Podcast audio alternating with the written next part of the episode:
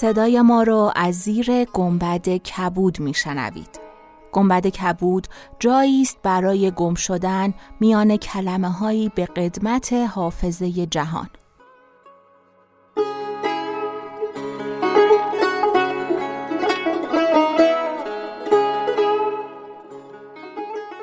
به قسمت بیست و چهارم گنبد کبود گوش می‌کنید.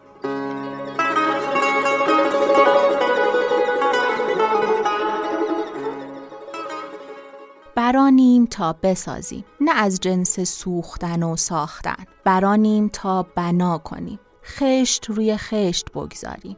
آنچه از پیشینیان به ما رسیده بخوانیم، با شیوهی نو بخوانیم، آنطور که در جانمان بنشیند. میراثمان را بشناسیم، ریشه های درخت کهن ادبیات، تاریخ و هنر سرزمینمان را بیابیم. بدون آگاهی چطور میتوان از چیزی هر قدر ارزنده پاسداری کرد؟ ما برانیم تا با یاری ادبیات و کلمات، با یاری هنر و تاریخ به آگاهی برسیم. باور داریم آگاهی نجات بخش است. آگاهی دریچه نور است که مسیر را برایمان روشن و هموار می کند. ما برانیم تا چراغی بیافروزیم زیر گنبد کبود.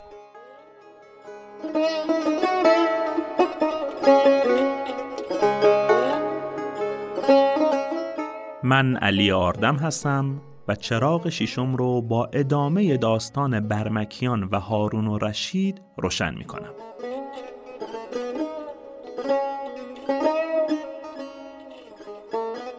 توی دوتا چراغ قبل مفصلاً از برمکیان گفتیم، یعنی هم داستانشون رو گفتیم و هم چند تا قصه از برمکیان برگرفته از تاریخ برمکیان رو خوندیم. امروز میخواییم بخشی از تاریخ بیهقی رو با هم بخونیم. البته توی چراغ چهارم بخشی از این داستان رو خوندیم، ولی امروز این داستان رو کامل میخونیم. اما قبلش یه نگاهی بندازیم به خود تاریخ بیهقی. خواجه ابوالفضل محمد ابن حسین بیهقی در سال سیصد و هشتاد و پنج هجری در ده حارس آباد بیهق به دنیا آمد و تحصیلاتش رو توی نیشابور انجام داد و بعد هم به عنوان دبیر وارد دیوان رسالت غزنویان شد و در خدمت سلطان محمود و مسعود غزنوی بود. در پایان کارش هم محبوس شد و بعد از حبس کتاب تاریخ خودش رو می نویسه و به دلیل شغلش، یعنی دبیری، توان ادبی بالایی داشته و به همین دلیل کتابش ارزش ادبی بالایی داره. اما این به این معنی نیست که ارزش تاریخی نداره. اون از درون بارگاه غزنویان اطلاعات دقیقی میده و میشه اون کتاب رو یکی از بهترین کتاب‌های تاریخی ایران میانه دونست. اما بیهقی فقط داستان‌های غزنویان رو روایت نمی‌کنه و جای جای کتاب برای عبرت گرفتن از گذشته داستان‌هایی رو نقل می‌کنه و یا اینکه در تاریخ عقب میره تا دلیل یک اتفاق رو دقیق‌تر بیان کنه. برمکی‌ها حدود دویست و پنجاه سال قبل از بیهقی سقوط کرده بودند، ولی در جایی از کتاب برای اینکه وقایعی که منجر به سقوط خراسان و قدرت گرفتن ترک‌ها رو توضیح بده، به داستان برمکی‌ها اشاره میکنه. این داستان رو کامل با هم میشنویم و چون متنش کمی سخته، یه جاهایی دربارش توضیحاتی هم میدم. بیهقی داستان رو از جایی شروع میکنه که یحیی بن عبدالله بن حسن، یعنی نواده امام حسن، در تبرستان شورش میکنه و هارون فضل بن یحیی رو برای سرکوب اون میفرسته. این داستان رو توی چراغ چهارم مفصل توضیح دادیم، ولی اینجا از زبون بیهقی میشنویم.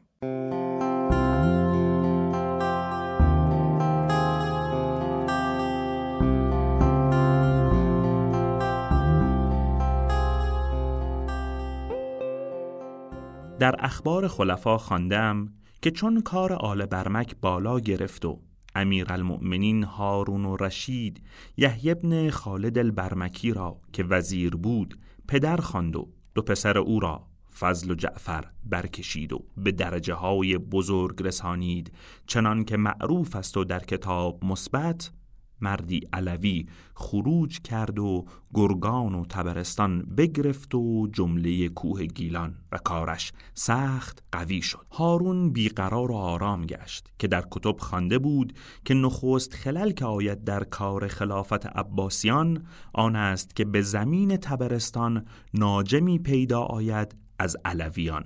پس یحیی بن خالد البرمکی را بخواند و خالی کرد و گفت چنین حالی پیدا آمد و این شغل نه از آن است که به سالاری راست شود، یا مرا باید رفت یا تو را یا پسری از آن تو، فضل یا جعفر. یحیی گفت روانیست به هیچ حال که امیرالمؤمنین به هر ناجمی که پیدا آید حرکت کند و من پیش خداوند بپایم تا تدبیر مردمال می کنم و بندزادگان فضل و جعفر پیش فرمان عالی اند. چه فرماید؟ گفت فضل را بباید رفت و ولایت خراسان و ری و جبال خوارزم و سیستان و ماوراء النهر وی را داد تا بری بنشیند و نایبان فرستد به شهرها و شغل این ناجم پیش گیرد و کفایت کند به جنگ یا به صلح بازارد و شغل وی و لشکر وی راست باید کرد چنان که فردا خلعت بپوشد و پس فردا برود و به نهروان مقام کند تا لشکرها و مدد و آلت به تمامی بدو رسد. یحیی گفت فرمان بردارم و بازگشت و هر چه بایست بساخت و پوشیده فضل را گفت ای پسر بزرگ کاری است که خلیفه تو را فرمود و درجه ای تمام که تو را ارزانی داشت این جهانی، ولکن آن جهانی با عقوبت قوی که فرزندی را از آن پیغامبر علیه السلام برمی باید انداخت و جز فرمان برداری روی نیست که دشمنان بسیار داریم و متهم به علویانیم تا از چشم این خداوند نیفتیم. فضل گفت دل مشغول مدار که من در ایستم و اگر جانم بشود تا این کار به صلح راست شود. دیگر روز یحیی و فضل پیش آمدند.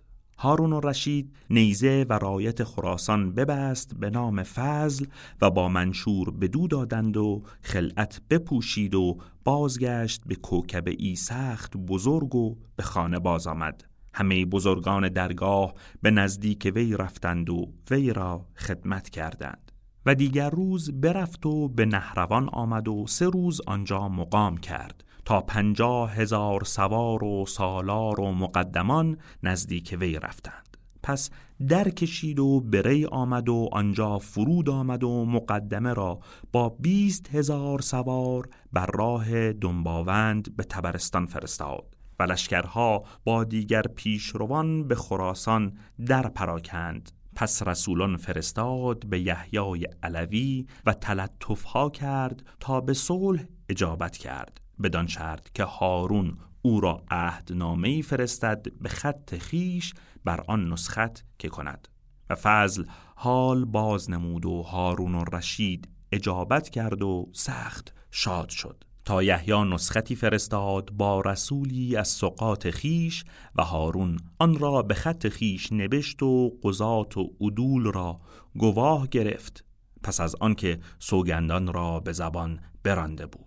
و یحیی بدان آرام گرفت و به نزدیک فضل آمد و بسیار کرامت دید و به بغداد رفت و هارون وی را بنواخت و بسیار مال بخشید. و فضل به خراسان رفت و دو سال ببود و مالی سخت به زائران و شاعران بخشید و پس استعفا خواست و بیافت و به بغداد باز آمد. و هارون بر استادی وی آن نیکویی فرمود که از حد بگذشت.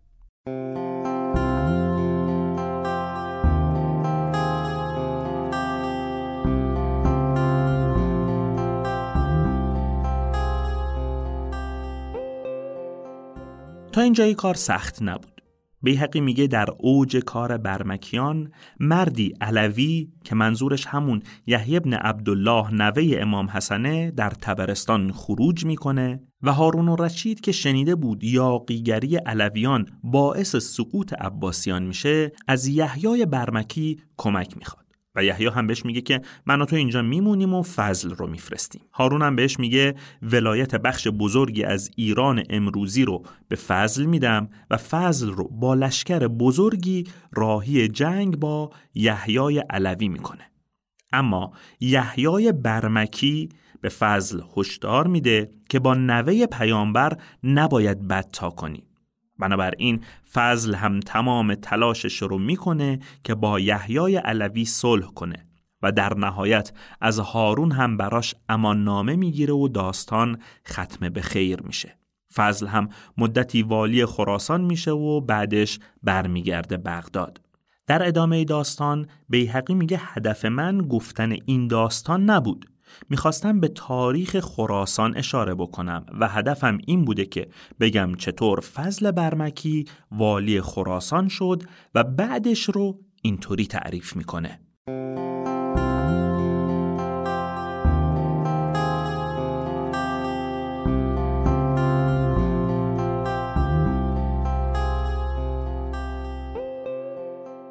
حال آن علوی باز نمودن که چون شد دراز است، غرض من چیزی دیگر است، نه حال آن علوی بیان کردن. فضل رشید را هدیه آورد به رسم. پس از آن اختیار چنان کرد که به خراسان امیری فرستد و اختیارش بر علی ابن عیسی بن ماهان افتاد و با یحیی گفت و رای خواست. یحیی گفت علی مردی جبار و ستمکار است و فرمان خداوند راست و خلل به حال آل برمک راه یافته بود. رشید بر مقایزه یحیی علی عیسی را به خراسان فرستاد و علی دست برگشاد و مال به افراط بر ستودن گرفت و کسی را زهره نبود که باز نمودی. منهیان سوی یحیی می نوشتند او فرصتی نگاه داشتی و حیلتی ساختی تا چیزی از آن به گوش رشید رسانیدی و مظلومی پیش کردی تا ناگاه در راه پیش خلیفه آمدی و البته سود نمی داشت تا کار بدان منزلت رسید که رشید سوگند خورد که هر کس از علی تظلم کند آن کس را نزدیک وی فرستد و یحیی و همه مردمان خاموش شدند. علی خراسان و ماوراء النهر و ری و جبال و گرگان و تبرستان و کرمان و سپاهان و خوارزم و نیمروز و سیستان بکند و بسوخت و آن ستد که از حد و شمار بگذشت. پس از آن مال هدیه‌ای ساخت رشید را که پیش از وی کس نساخته بود و نه پس از وی بساختند و آن هدیه نزدیک بغداد رسید و نسخت آن بر رشید عرضه کردند. سخت شاد شد و به تعجب بماند و فضل ربیع که حاجب بزرگ بود میان بسته بود تعصب آل برمک را و پایمردی علی عیسی می کرد. رشید فضل را گفت چه باید کرد در باب هدیه‌ای که از خراسان رسیده است؟ گفت خداوند را بر منظر باید نشست و یحیی و پسرانش و دیگر بندگان را بنشاند و بیستانید تا هدیه پیش آرند و دلهای آل برمک بترقد و مقرر گردد خاص و عام را که ایشان چه خیانت کرده اند که فضل ابن یحیی هدیه آن مقدار آورد از خراسان که عاملی از یک شهر بیش از آن آرد و علی چندین فرستد.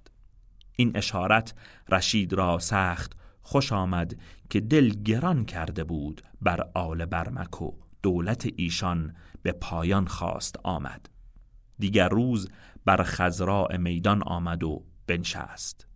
یحیی و دو پسرانش را بنشاند و فضل ربیع و قوم دیگر و گروهی به ایستادند و آن هدیه ها را به میدان آوردند. هزار غلام ترک بود، به دست هر یکی دو جامه ملون از ششتری و سپاهانی و سقلاطون و ملهم دیباجی و دیبای ترکی و دیداری و دیگر اجناس.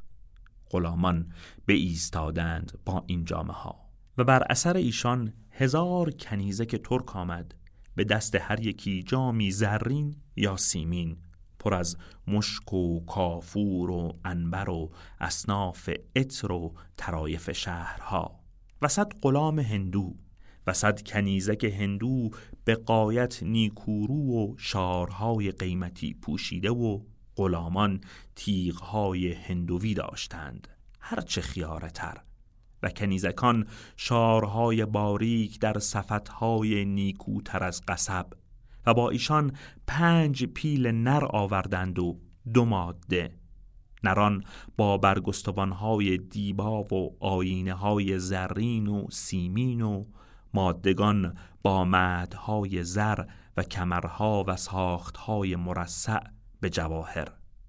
و بیست اسب آوردند بر اثر پیلان بازینهای زرین، نعل زربرزده و ساختهای مرصع به جواهر بدخشی و پیروزه، اسبان گیلی و دویست اسب خراسانی با جلهای دیبا، و بیست عقاب و بیست شاهین، و هزار اشتر آوردند، دویست با پالان و افسارهای ابریشمین، دیباهای درکشیده در پالان، دیگر اسباب و جبال سخت آراسته، و سیصد اشتر از آن با محمل و مهد، بیست با مهدهای بزر، و پانصد هزار و سیصد پاره بلور از هر دستی، و صد جفت گاو و بیست عقد گوهر سخت قیمتی، و سیصد هزار مروارید و دویست عدد چینی فقفوری از صحن و کاسه و غیره، که هر یک از آن در سر کار هیچ پادشاهی ندیده بود، و دو هزار چینی دیگر از لنگری و کاسه های کلان و خمره های چینی کلان و خرد و انواع دیگر، و سیصد شادروان و دویست خانه قالی و دویست خانه محفوری. چون این اصناف نعمت به مجلس خلافت و میدان رسید، تکبیری از لشکر برآمد و دهل و بوق بزدند، و آنچنان که کس مانند آن یاد نداشت و نخوانده بود و نشنوده. هارون الرشید روی سوی یحیی برمکی کرد و گفت: این چیزها کجا بود در روزگار پسرت فضل؟ یحیی گفت: زندگانی امیرالمؤمنین دراز باد.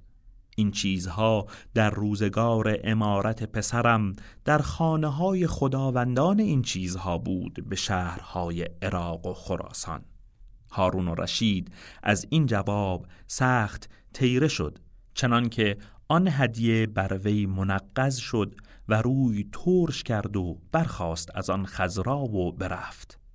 و آن چیزها از مجلس و میدان ببردند به خزانه ها و سرای ها و ستورگاه و ساربانان رسانیدند، و خلیفه سخت دوژم بنشست از آن سخن یحیی، که هارون الرشید عاقل بود، قرآن دانست که چه بود. یحیی چون به خانه باز آمد، فضل و جعفر پسرانش گفتند که ما بندگانیم و نرسد ما را که بر سخن و رای پدر اعتراض کنیم. ما سخت بترسیدیم از آن سخن بی محابا که خلیفه را گفتی، بایستی که اندر آن گفتار نرمی و اندیشه بودی.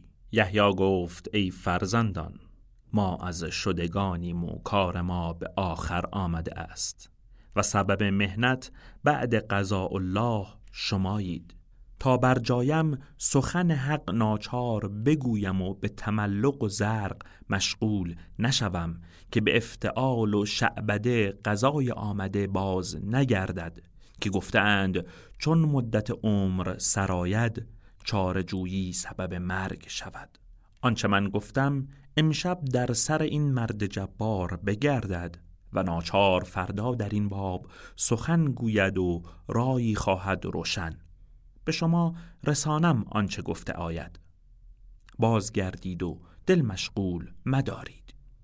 ایشان بازگشتند سخت غمناک که جوانان کارنادیدگان بودند، و این پیر مجرب جهان دیده بود. طعامی خوش بخورد با ندیمان، پس فرود سرای رفت و خالی کرد و رود و کنیزک و شراب خواست و دست به شراب خوردن کرد و کتابی بود که آن را لطایف الحیل الکفات نام بود. بخواست و خوشک خوشک می می خورد و نرمک نرمک سماعی و زخمه‌ای و گفتاری می شنید و کتاب می خواند تا باقی روز و نیمه از شب بگذشت. پس با خویشتن گفت به دست آوردم و بخفت و پگاه برخاست و به خدمت رفت. چون بار بگسست هارون الرشید با یحیی خالی کرد و گفت ای پدر، چنان سخن درشت دی در روی من گفتی، چه جای چنان حدیث بود؟ یحیی گفت زندگانی خداوند دراز باد، سخن راست و حق درشت باشد و بود در روزگار پیشین که ستوده می آمد، اکنون دیگر شده است و چنین است کار دنیای فریبنده که حالها بر یکسان نگذارد و هرچند حاسدان رأی خداوند درباره من بگردانیده اند و آثار تنکر و تغییر می بینم، ناچار تا در میان کارم البته نصیحت باز نگیرم و کفران نعمت نورزم. هارون گفت ای پدر، سخن بر این جمله مگوی و دلبد مکن که حال تو و فرزندان تو نزدیک ما همان است که بود و نصیحت باز مگیر که درشت و نادرشت همه ما را خوش است و پسندیده و آن حدیث که دی گفتی عظیم بر دل ما اثر کرده است، باید که شرحی تمام دهی تا مقرر شود. یحیی بر پای خاست و زمین بوسه داد و بنشست و گفت خداوند دست علی را گشاده کرده است تا هر چه خواهد می کند و منهیان را زهره نیست که آنچه رود باز نمایند، که دو تن را که من بنده پوشیده گماشته بودم بکشت و رعایای خراسان را ناچیز کرد و اقویا و محتشمان را برکند و زیا و املاک بستد و لشکر خداوند را درویش کرد و خراسان سقری بزرگ است و دشمنی چون ترک نزدیک، بدین هدیه که فرستاد نباید نگریست که از ده درم که بستده است دو یا سه فرستاده است و باید بدان نگریست که ساعت تا ساعت خللی افتد که آن را در نتوان یافت، که مردمان خراسان چون از خداوند نومید شوند دست به ایزد عز ذکره زنند و فتنه ای بزرگ به پای کنند و از ترکان مدد خواهند و بترسم که کار بدان منزلت رسد که خداوند را به تن خیش باید رفت تا آن در تواند یافت و به هر درمی که علی عیسی فرستاد پنجاه درم نفقات باید کرد یا زیاده تا آن فتنه بنشیند.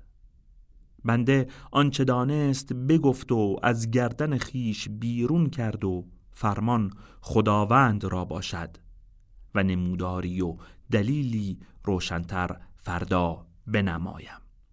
هارون رشید گفت همچنین است که تو گفتی ای پدر، جزاک الله خیرا، آنچه حاجت است در این کرده آید، بازگرد و آنچه گفتی بنمای. قوی دل بازگشت و آنچه رفته بود با فرزندان فضل و جعفر بگفت، ایشان شاد شدند.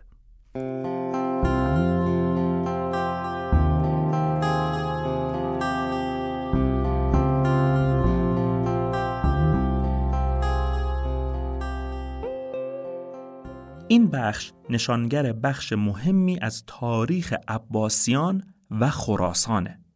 برمکی ها که ایرانی بودند در بارگاه هارون نقش زیادی داشتند، ولی بخش عربی به رهبری فضل ربیع که حاجب هارون بود شروع به دسیسه چینی علیه این بال ایرانی می کنند.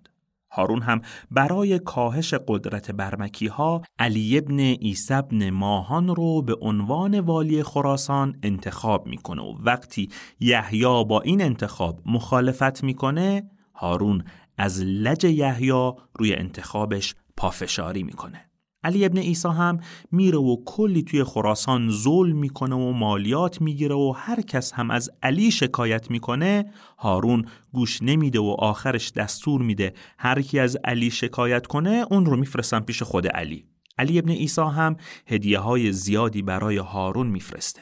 فضل ربیع که میخواسته برمکی ها رو ضرب فنی کنه به هارون پیشنهاد میده که این هدایا رو جلوی همه نشون بدن. این داستان در تاریخ خیلی معروفه و کتاب‌های زیادی بهش اشاره کردن، ولی بیهقی زیباترین توصیف از این هدایا رو ارائه میکنه. در پایان رژه این هدایا هم هارون یه متلکی به یحیی میندازه و میگه موقع ولایت پسرت این هدایا کجا بودن؟ و اون هم که خیلی حاضر جواب بوده جواب میده که خونه صاحباشون. و هارون عصبانی میشه و عیشش منقض میشه. فرزندان یحیی به پدر میگن این چه حرفی بود که زدی؟ این یارو دمار از روزگار ما در میاره. و یحیی به زیبایی میگه ما از شدگانیم، یعنی کار ما تمومه و من بعد از قضای الهی فقط نگران شماها هستم. و دلیلی نداره که الان سکوت کنه. حالا من فردا میرم با هارون صحبت میکنم و شما هم نگران نباشید. یحیی میره خونه و کمی خوش میگذرونه و یه کتاب میخونه و ناگهان میگه آهان فهمیدم، به دست آوردم. فرداش هارون به یحیی میگه ای پدر این چه متلک درشتی بود که جلوی همه به من انداختی؟ اونم میگه قبلا درشت بارت میکردم و چیزی هم نمیگفتی، اما الان با من بد شدی، یا به قول خودش آثار تنکر و تغییر رو میبینم و به خاطر همینه که به دل گرفتی. هارونم میگه نه بابا این چه حرفیه، اصلا شما بیا بزن زیر گوش من، بگو ببینم چی شده. یحیی هم میگه این علی عیسی داره توی خراسان ظلم میکنه، جاسوسای منو هم کشته. خراسان یک ایالت مرزیه، همون سقر اسلامی که ممکنه ترک ها بهش حمله کنند و این ظلم عیسی باعث میشه که مردم از ما روی گردون بشن و به ازای هر یه دیناری که علی عیسی برات فرستاده فرداش باید پنجاه تا خرج کنی. یا بعدش هم بهش میگه من فردا کاری میکنم تا بهتر بفهمی. حالا بریم و ببینیم که یحیی چی کار میکنه.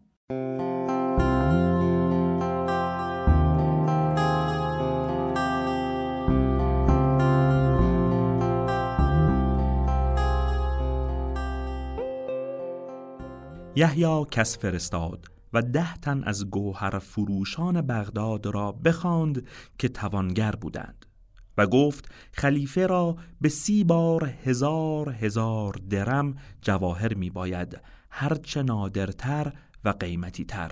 گفتند سخت نیک آمد، به دولت خداوند و عدل وی اگر کسی به سی بار هزار هزار دینار جواهر خواهد در بغداد هست و ما ده تن این چه میخواهد داریم و نیز به زیادت بسیار. یحیی گفت بارک الله فیکم. بازگردید و فردا با جواهر به درگاه آیید تا شما را پیش خلیفه آرند تا آنچه رای عالی واجب کند کرده آید. گوهر فروشان بازگشتند و دیگر روز با صفتهای جواهر به درگاه آمدند و یحیی خلوت خواست با هارون الرشید. کرده آمد و ایشان را پیش آوردند با جواهر و عرضه کردند و خلیفه بپسندید و یحیی ایشان را خطی بداد به بیست و هفت بار هزار هزار درم و هارون الرشید آن را توقیع کرد و گفت بازگردید تا رای چه واجب کند در این و فردا نزدیک یحیی آیید تا آنچه فرموده باشیم تمام کند. گوهر فروشان بازگشتند و صفتها را قفل و مهر کردند و به خزانه ماندند. هارون الرشید گفت این چیست که کردی ای پدر؟ گفت زندگانی خداوند دراز باد.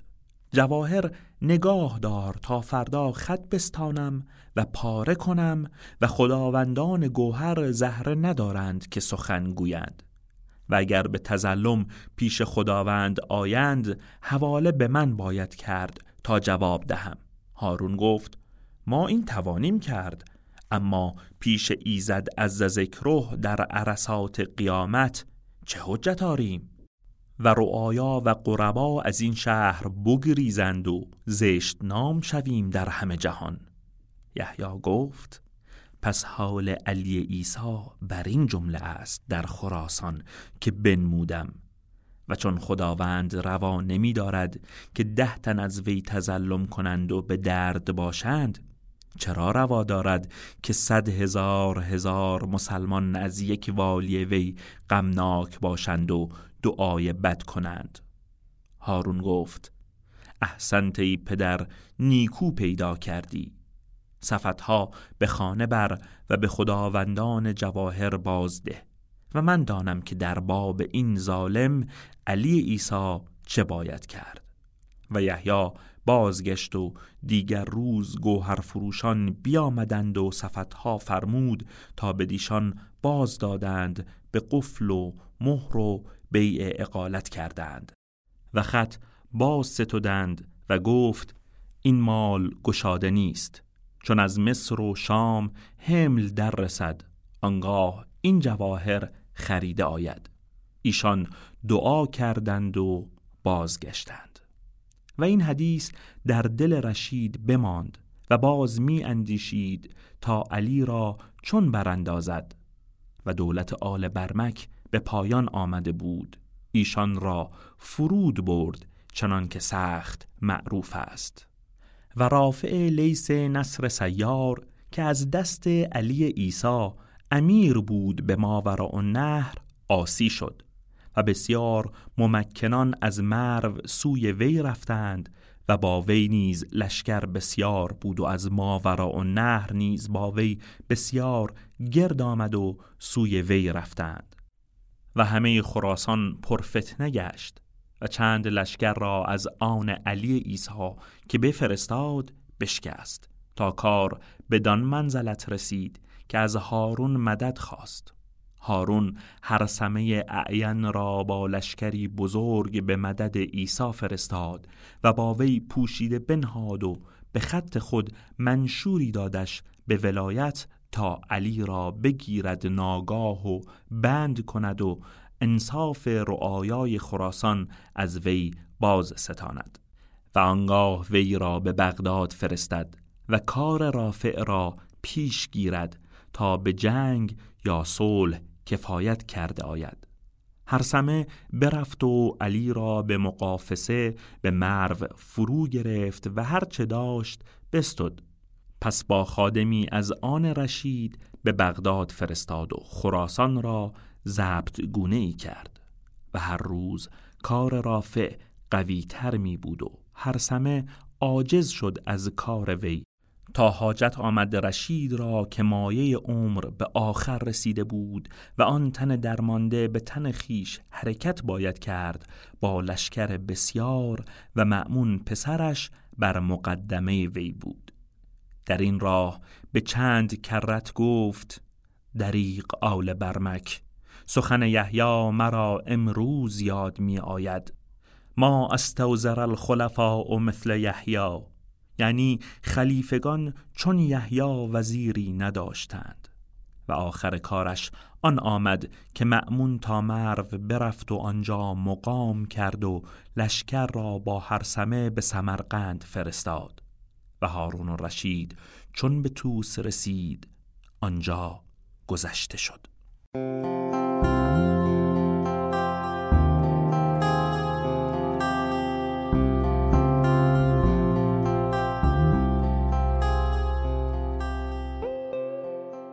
یحیی دستور میده که جواهر فروشای بغداد رو جمع بکنن و بهشون میگه سی میلیون درم، یعنی سی بار هزار هزار احتیاج به جواهر داریم، بیارید که هارون لازم داره. اونا هم میگن چشم، و این جواهر رو میارن و تحویل میدن و رسید میگیرن. بعد یحیی به هارون میگه فردا که اینا اومدن رسیداشون رو پاره میکنم، طلاها رو هم بالا میکشیم. هارون میگه خب اون وقت جواب خدا رو چی بدم؟ بین مردمم بدنام میشم. یحیی بهش میگه آهان، حالا فهمیدی علی ابن عیسی داره چه بلایی سر مردم خراسان میاره؟ چطوری از آه ده نفر میترسی؟ اما نمیترسی که صد هزار هزار نفر نفرینت کنند؟ هارون میگه آهان، دوزاریم کامل افتاد. اما چون برمکیان اوضاعشون بیریخت میشه و تار و مار میشن، هارون نمیتونه به حساب علی ابن عیسی برسه تا اینکه والی ماوراء النهر رافع لیس علیه علی ابن عیسی شورش میکنه و علی رو شکست میده و بنابراین هارون هرثمه ابن اعین رو میفرسته خراسان که علی رو دستگیر کنه و رافع رو شکست بده. ولی اون هم از پس رافع بر نمیاد و آخرش خود هارون که مریض احوال بود راهی خراسان میشه و در راه یاد توصیه یحیی میفته و میگه دریغ آل برمک. داستان هارون الرشید رو توی قسمت بعد خواهم گفت، ولی این داستان رو امروز برای این گفتم که بدونید بخشی از شکوه و جلال داستان‌های هزار و یک شب و بغداد که وارد داستان‌ها میشه حاصل زجر کشیدن و استثمار اجداد ما بوده. علی ابن عیسی از مردم ایران و خراسان بهره کشی می‌کرد و برای هارون می‌فرستاد و اون هم کاخ بر کاخ می‌افزود و داستان‌های هزار و یک شب رو خلق می‌کرد.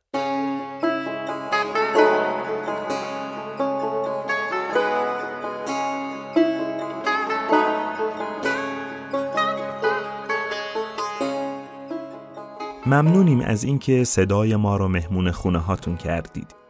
تهیه هر اپیزود از این پادکست بیش از چیزی که فکر می‌کنید طول می‌کشه و بسیار هم انرژی بره.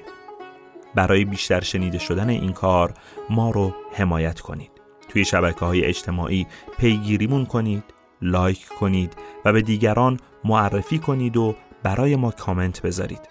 و برای حمایت مالی از ما میتونید از لینک حامی باش که توی توضیحات هر قسمت هست استفاده کنید. هر جمعه چشم انتظار چراغ‌های ما باشید.